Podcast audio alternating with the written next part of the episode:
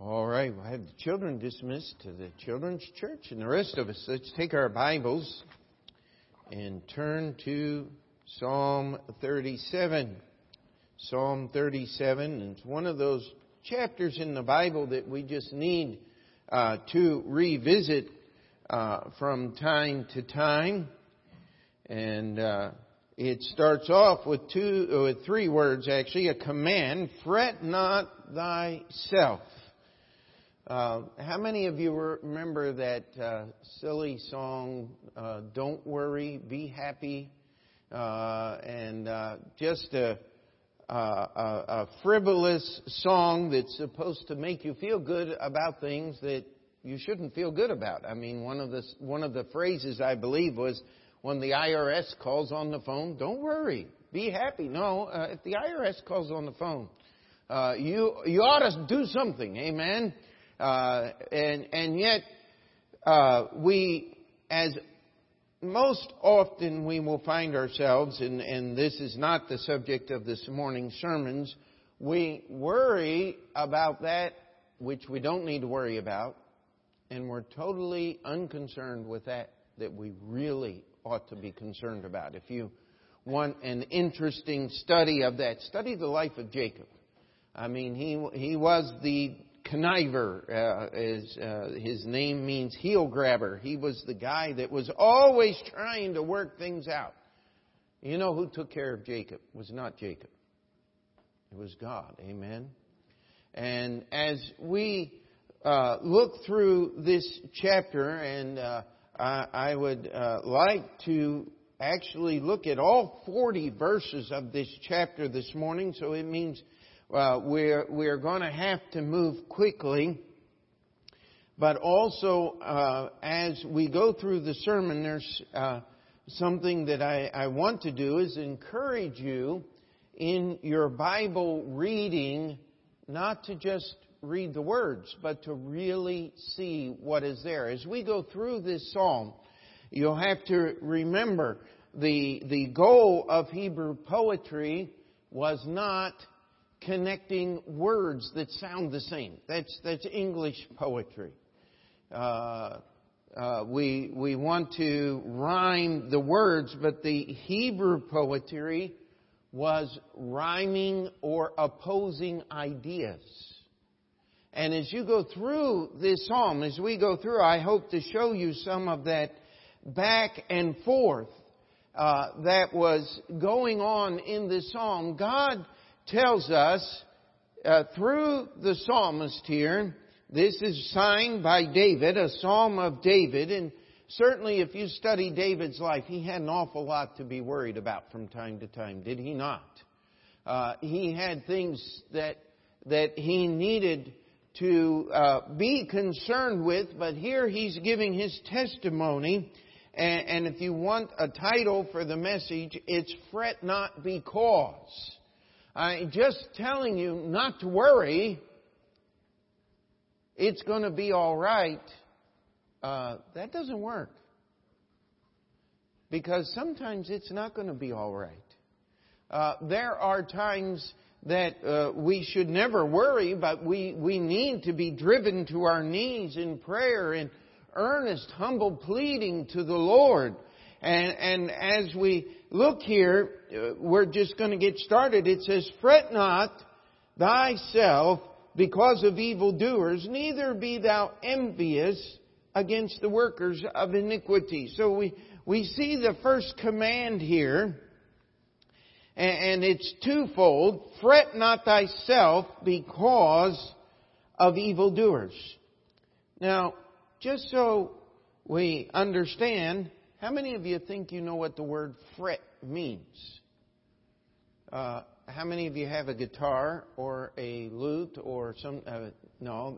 actually those are fretted instruments, but that's not what this is talking about. Same word, different definition. Here's the first one, a slow and gradual destructive action. Boy, doesn't that describe fretting? As a frost, rust, disease, chemical corrosives, friction of the waves, etc. Definition number 8 is to chafe, irritate, chiefly with regard to the mind, to annoy, distress, vex, worry, also to fret oneself, and to bring into or to a specified condition by worrying. Now, what is that condition? The slow and gradual destruction. That's what fretting does. It's that irritation. It's that chafing of the mind and of the soul that just wears us out. New York City is just built to fret, is it not? I mean, just about everything that goes on in this city is designed to worry you and to irritate you in some form or another. I've often said anything that will bring joy to life is either outlawed or taxed to death by the government of our city. And it's always fun when people come in and they're visiting and they drive a car. I said, now, Mr. Missionary, you got a great parking spot. You're 15 feet from the fire hydrant, but you got to move it before 8:30 tomorrow morning. Well, where am I going to move it to? Well, the regulations go off at 10 o'clock, so about 9:30 you can come and... You got to be kidding me. Oh, no, it only happens twice a week on each side of the street. How do you people live here? I've had so many people tell us that. And yet, here's what the Bible says. Fret not thyself because of evildoers. Is not the world full of evildoers today? And if you are not concerned, it's probably because you just don't know what's going on. But the Bible says we're not to fret ourselves. We're not to destroy thyself. Fret not thyself. Don't get that agita engine rolling in your internals because of evildoers. And it says, neither be thou envious against the workers of iniquity. You know, there's two themes that just seem to run constantly through our entertainment. One is gangsters, and the other is vampires. I don't know where those two things come from, except they have one thing in common. You see, they're workers of iniquity that make great profits and have great power from what they do. They get their power from evil. And people like that. Why was Bill Clinton such a popular president? He got away with it. Did he? Not really. God takes care of those things. But that was the thing. And if we're not careful, it tells us that we will fret, that we will become envious. Now, here's why we shouldn't do this. Verse 2, we have the command, the statement. Now, here's why we shouldn't fret ourselves. Here's why we shouldn't be envious against the workers of iniquity. For they shall soon be cut down like the grass and wither as the green herb. They're not going to be here forever. The wicked will not endure. It seems like they're in power, and that theme is going to be running back and forth all the way through this. And so, listen, the next time you sit there and you go, oh my, what am I going to do? What are we going to do about this guy in North Korea? Pray. But let's not fret ourselves.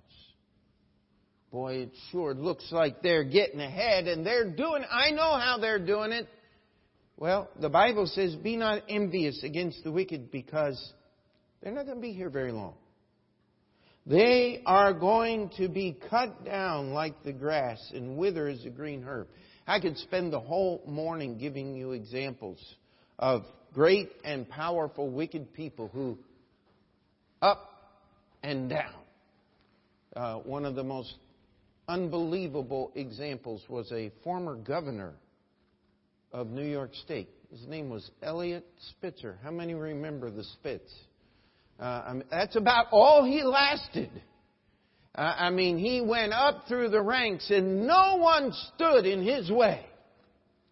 And boy, when he came down fast and hard and resigned the governorship and lost everything. In fact, he thought about getting into politics again. Did anybody remember that? Several years back, he said, I'm reformed and I'm coming into politics. And I see some smiles on people's face. That's exactly what they did. They just laughed him out of the arena. Never, ever again. Hey, that's the way it works. Don't fret yourself because of evildoers. Don't be envious at the wicked. Now look at verse 3. Here's the next command. And we're going to have the next back and forth here. Trust in the Lord and do good. So shalt thou dwell in the land, and verily thou shalt be fed. Here's the answer.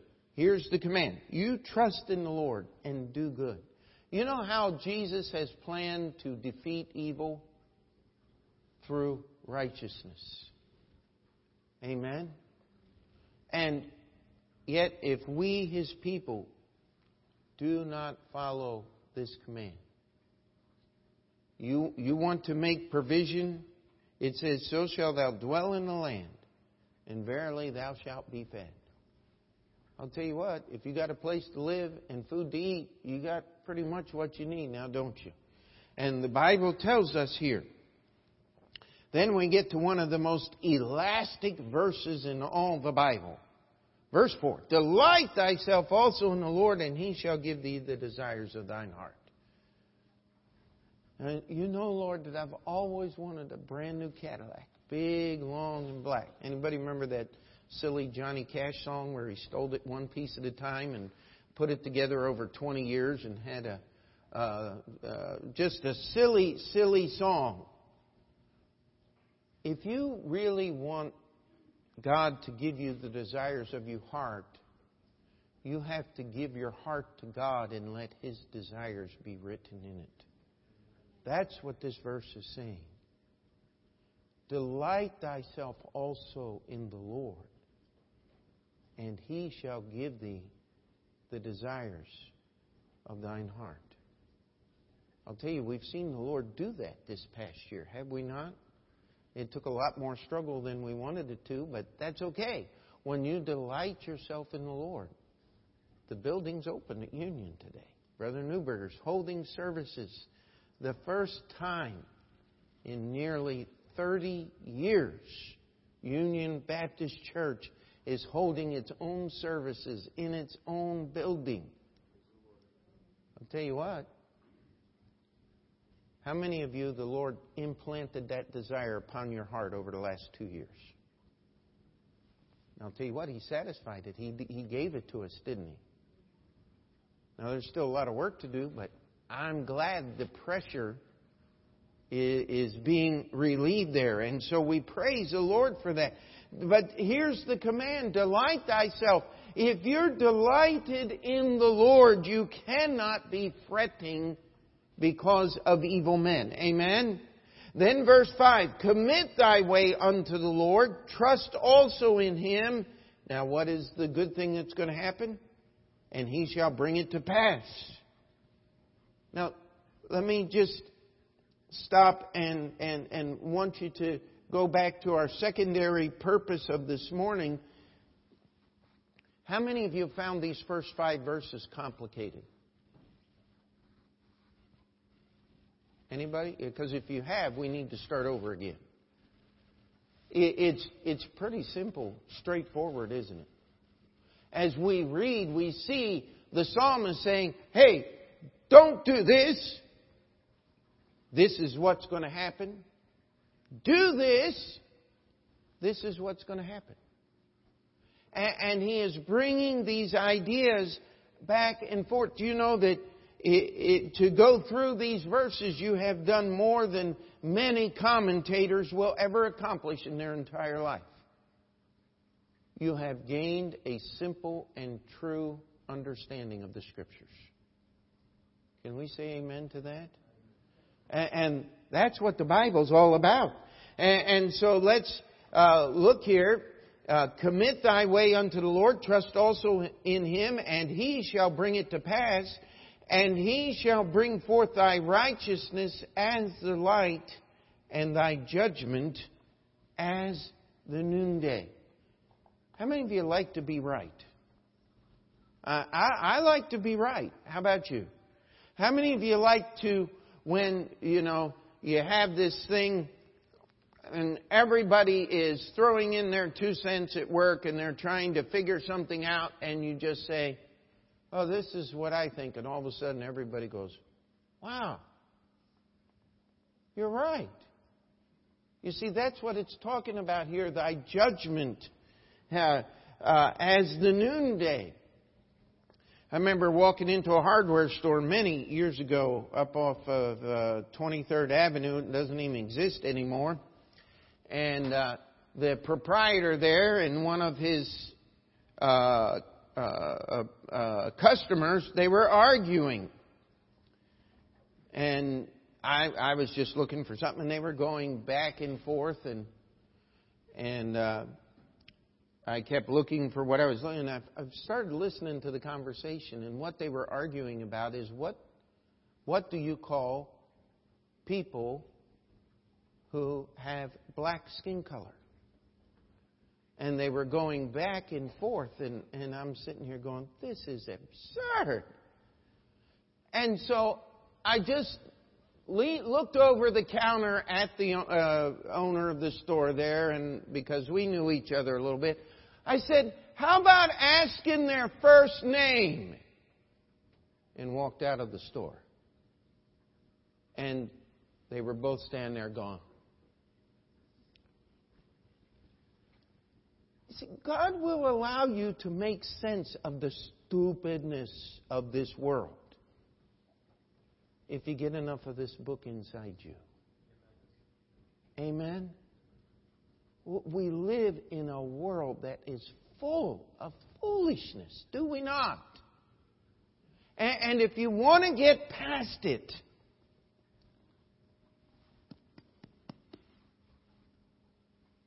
get it off the pages and get it in you. God will bring forth your judgment. Now, in verse 7, we're going to change a little bit. The first 6 verses here have been just basically one verse, or even half a verse and back again. But in verse 7, we're going to start. He's going to give us a group of commands here in verses 7 and 8. And the next ending point, or the next break-off point, is going to be all the way down in verse 26. He's going to give us this huge passage here. Now let's go through the commands very quickly. Verse 7, rest in the Lord. 1, 2, and wait on Him.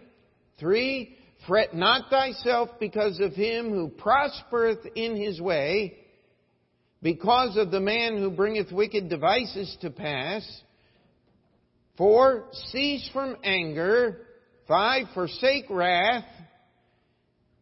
6, fret not thyself in any wise to do evil. Now that's quite a group of commands, is it not? We're to rest in the Lord. We're to wait patiently for Him. Now, how many of you know how to wait patiently for anything?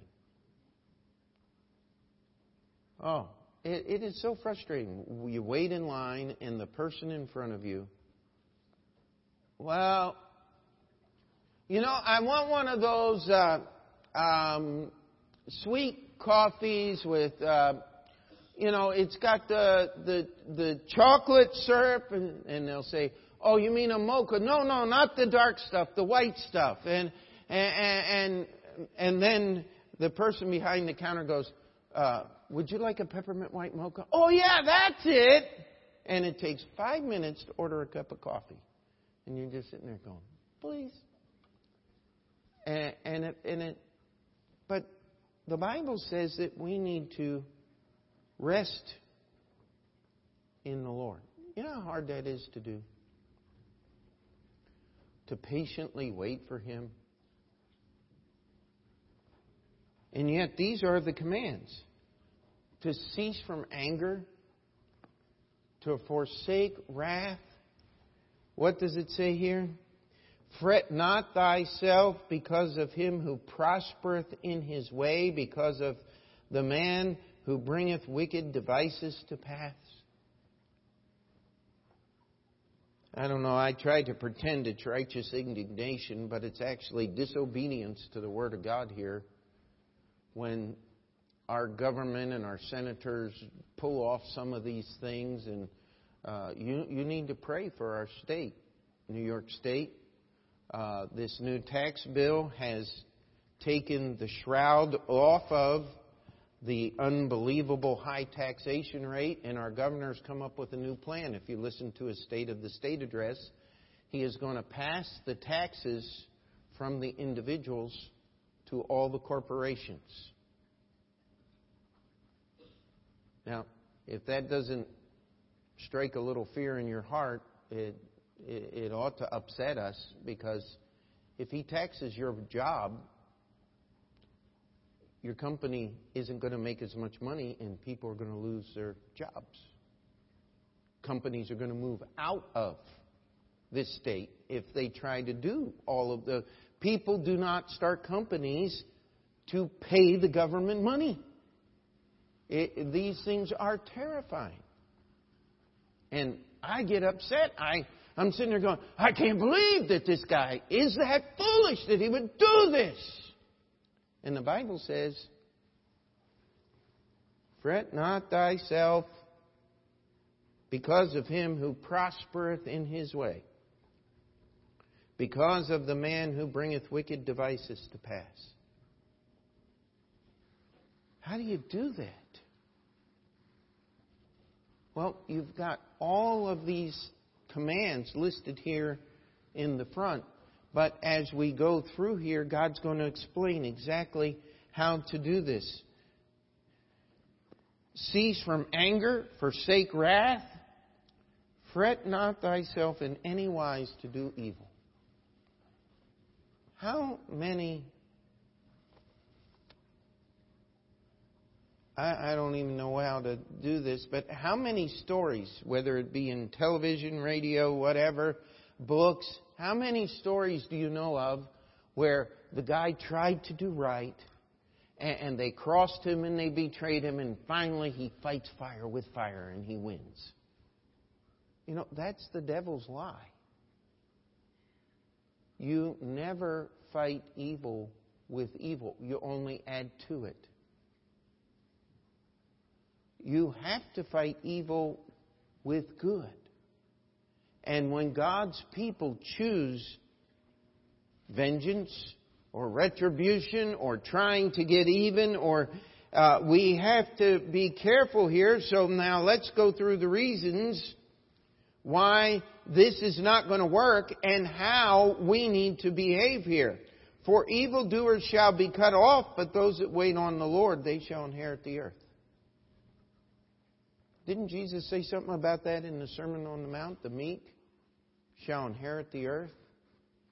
They that wait upon the Lord shall renew their strength.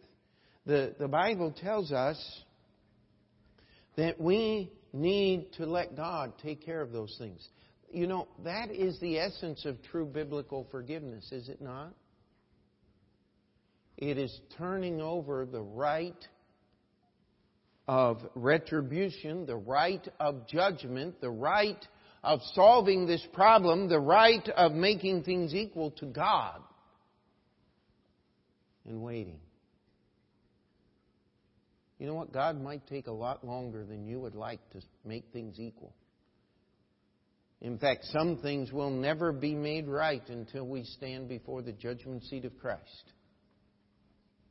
But if God can wait that long and He is holy, how about us trying to follow His example? Amen? That's what it's saying here. And it says, for yet a little while, and the wicked shall not be. Yea, thou shalt diligently consider his place, and it shall not be. But the meek shall inherit the earth and shall delight themselves in the abundance of peace. We need to look at the end and understand that the Lord is going to solve this problem. So one of the ways that we can accomplish all of these commands is by, number one, looking at what God will do and trusting Him to do it in His time and not ours. Now let's go to the next verse, verse 12 here, and we have this back and forth. The wicked plotteth against the just and gnasheth upon him with his teeth. That's what they did to Stephen, did they not? Could you imagine being so crazy that you actually grab a hold of someone and bite them? That's what the Pharisees did to Stephen at the sermon that he preached. It says, "The Lord shall laugh at him, for he seeth that his day is coming. The wicked have drawn out the sword, they have bent their bow to cast down the poor and needy, and to slay such as be of upright conversation." Here's the answer. "Their sword shall enter into their own heart, and their bows shall be broken."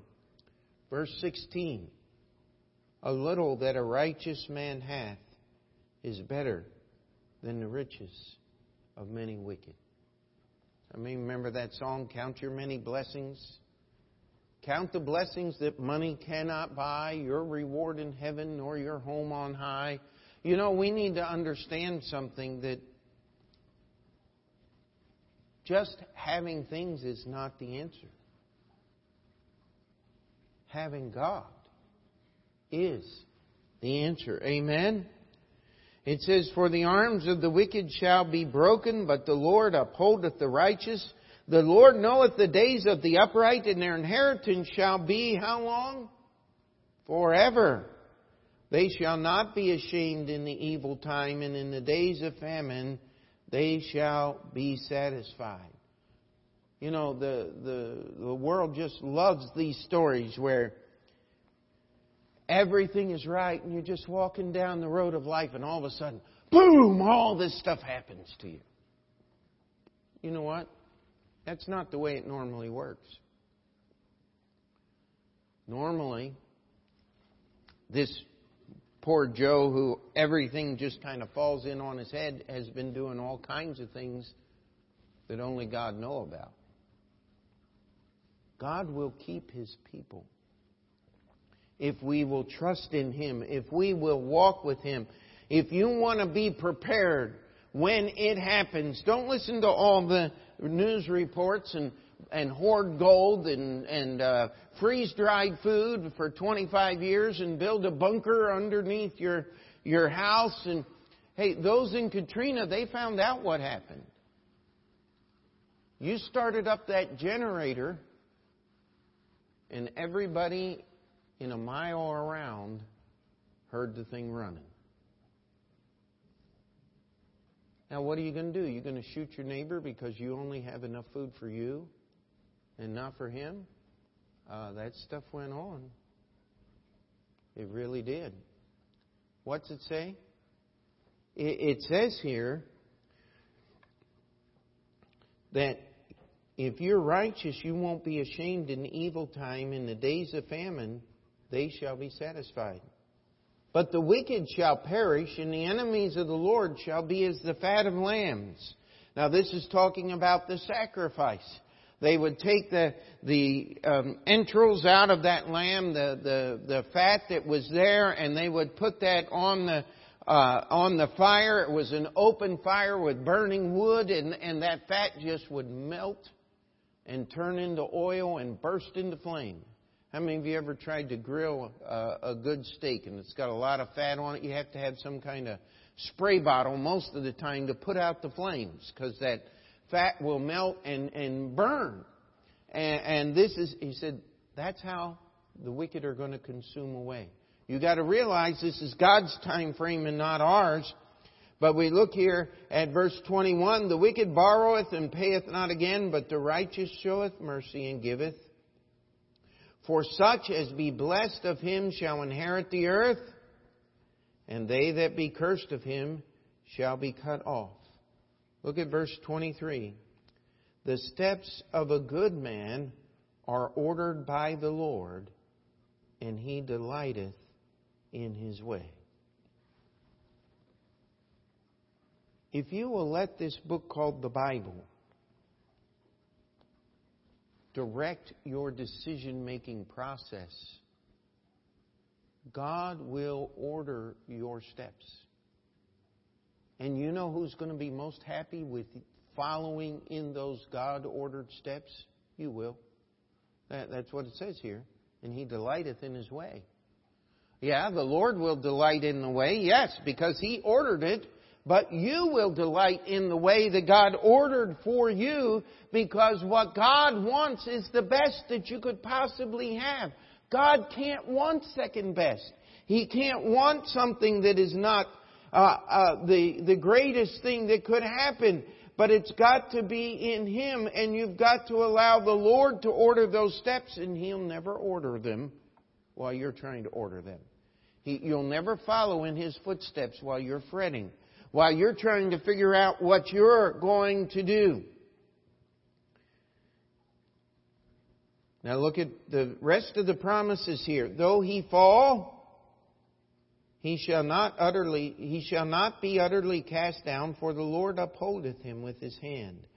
I have been young, and now am old.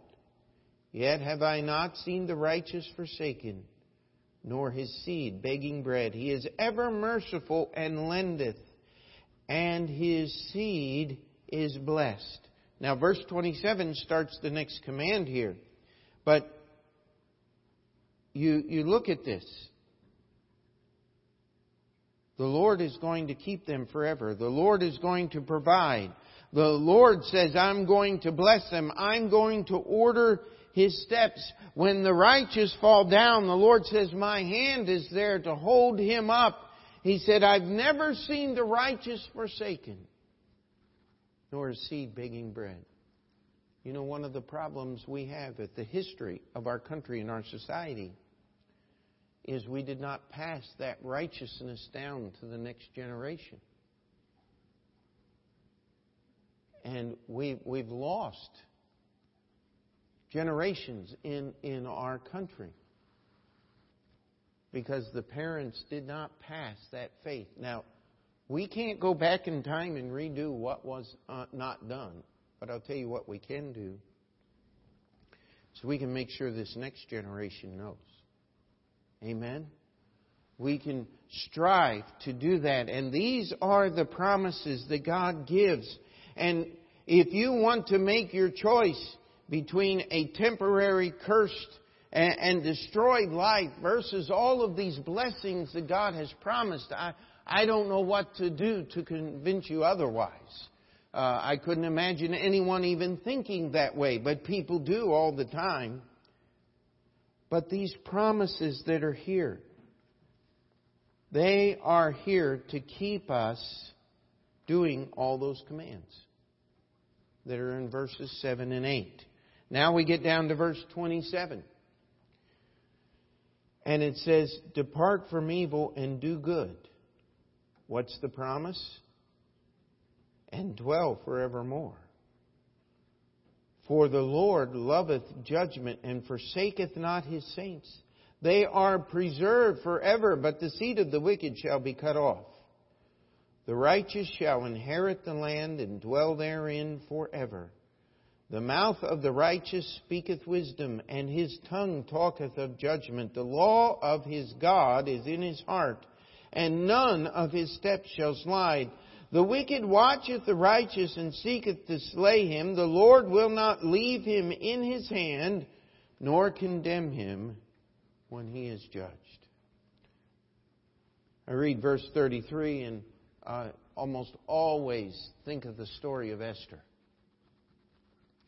How that the wicked had planned the destruction of the entire Jewish people in the Persian Empire.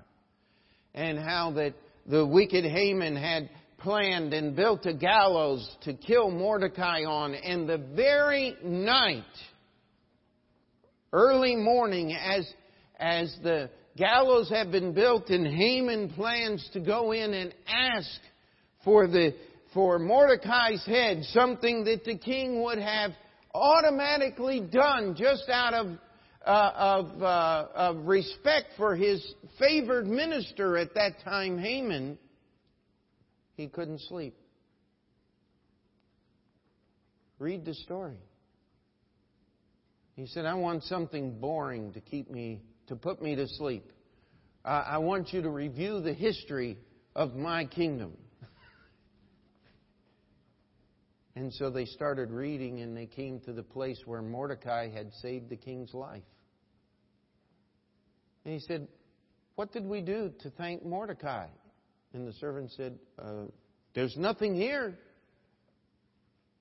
Yeah, who's in the court? Well, Haman's in the court. Send him in. And Haman undid himself, did he not? The king asked a very simple question. What should I do to the person whom the king delights in? Haman goes, that's me. None other. And so he goes through this whole list of incredible things. And the king says, do them to Mordecai. And Haman understood from that second he was doomed. That all of his planning and all of his plotting and all of his desire was completely undone. You know what? God's not going to leave you in the hand of the wicked because you belong to Him. But here's what He wants us to do. It says, depart from evil and do good. We need to, you know, it used to be many years ago, they called them holiness preachers. And not all of them were Baptist by any means, but there was a time in this country when personal holiness was held high. It's amazing that come the late 50s and early 60s, those same holiness preachers turned and began to preach compromise with the world. And today, many of those holiness churches, there's a rock band on the platform every Sunday morning, and the dress in the church matches the dress in the nightclubs. And all of those kinds of things. The Bible says, depart from these things. Depart from evil and do good. The Lord will not leave him his hand nor condemn him when he is judged. You know, every one of us have sin in our lives. For all have sinned and come short of the glory of God. But when you stand before God as a saved person, what did Jesus do on the cross? He finished it, didn't he? God's not going to condemn us for the evil because Jesus paid for it. But that doesn't give you a license to go out and do more. If you can think that way, the Bible says you're not saved. And so let's keep moving here. Verse 34, we have two more commands. Wait on the Lord and keep His way, and He shall exalt thee to inherit the land. When the wicked are cut off, thou shalt see it. You know, that's a promise that I want to lay a hold of. How about you? I want to see the wicked cut off. I want to see the end of their destruction and their purposes and their things that they bring into being. And he gives the testimony from his own life. I have seen the wicked in great power and spreading himself like a green bay tree. Yet he passed away, and lo, he was not. Yea, I sought him, but he could not be found. We have so many examples. of people who come great in power and wickedness. And they love making movies about the gangsters. Yeah, kill them. And all of this. Where are they today? In the graveyard.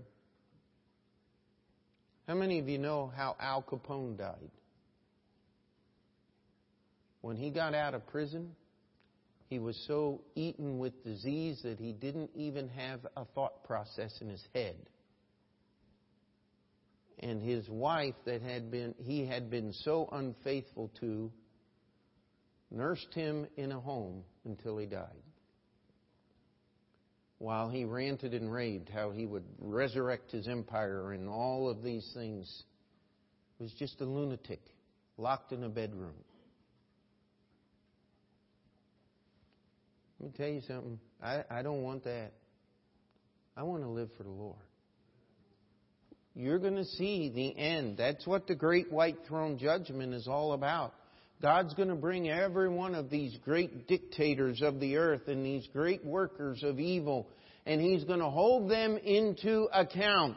And not a one of them is going to lift up a head. The Bible says that those angels are going to bind them hand and foot and drag them to the lake of fire that burneth with brimstone forever and ever. That's not a pleasant thought.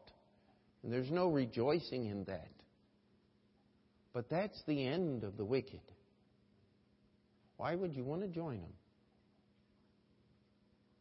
Why would you want to add to the burden of the wicked? The Bible says, wait on the Lord and keep His way. Verse 34.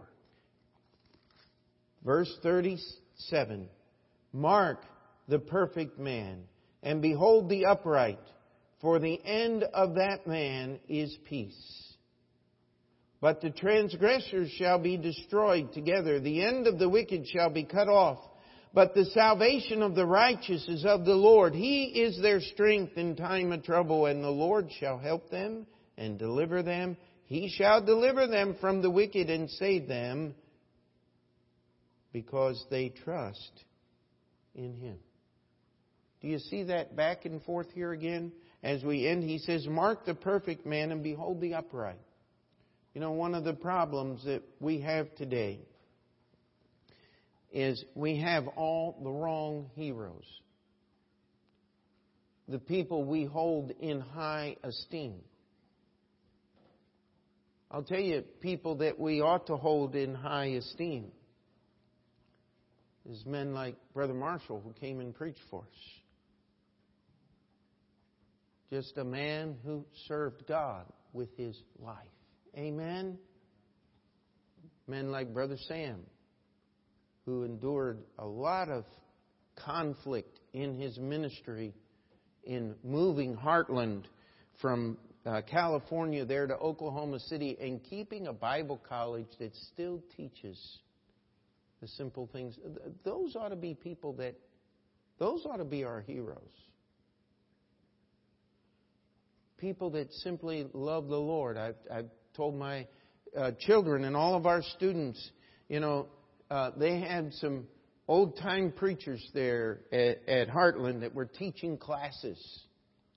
And they weren't the most dynamic, and they weren't the most polished in their speech and these things, but they were men who'd served the Lord all their lives. Those are the ones you want to get connected to. Amen. I think of Brother Hainline, who's in charge of the missions department there. When he was in the field, you know what he and his wife did? They learned the language of the people they were ministering. Many of the other missionaries never did. They always used interpreters. They got down in, and you know what? They never had big, fancy, all of these things, some of what we call our super missionaries, but they were doing the work. Those are the kind of people we want training our kids to go to the mission field. Amen? And it's often not the most dynamic or incredible things. But you know where the real battle is in fretting not? It's today. It's tomorrow.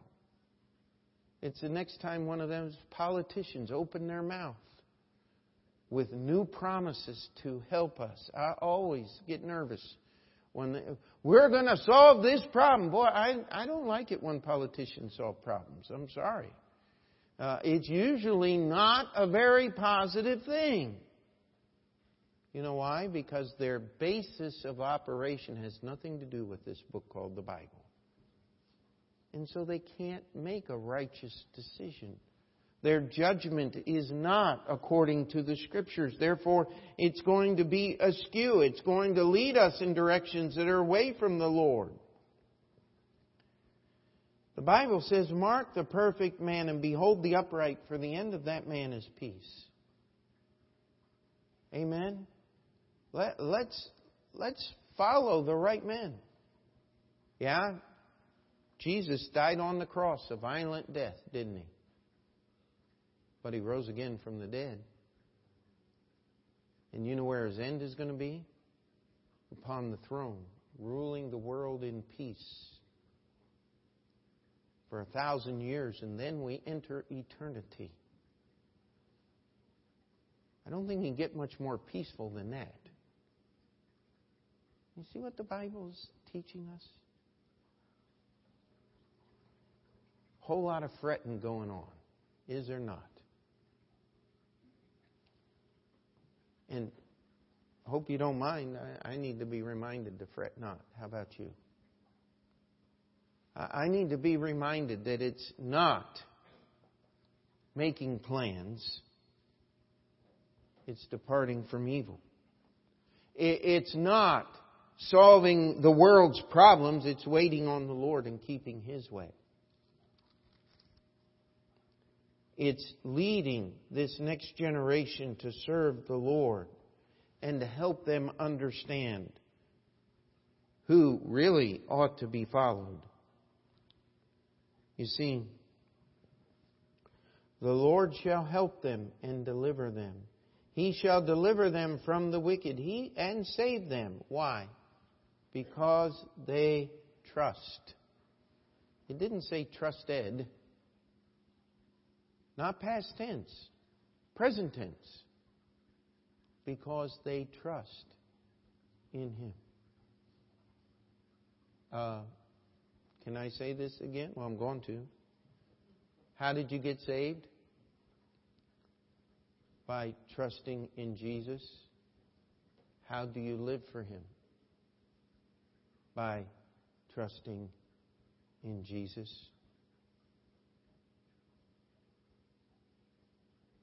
You see, you don't have to lose the joy of your salvation.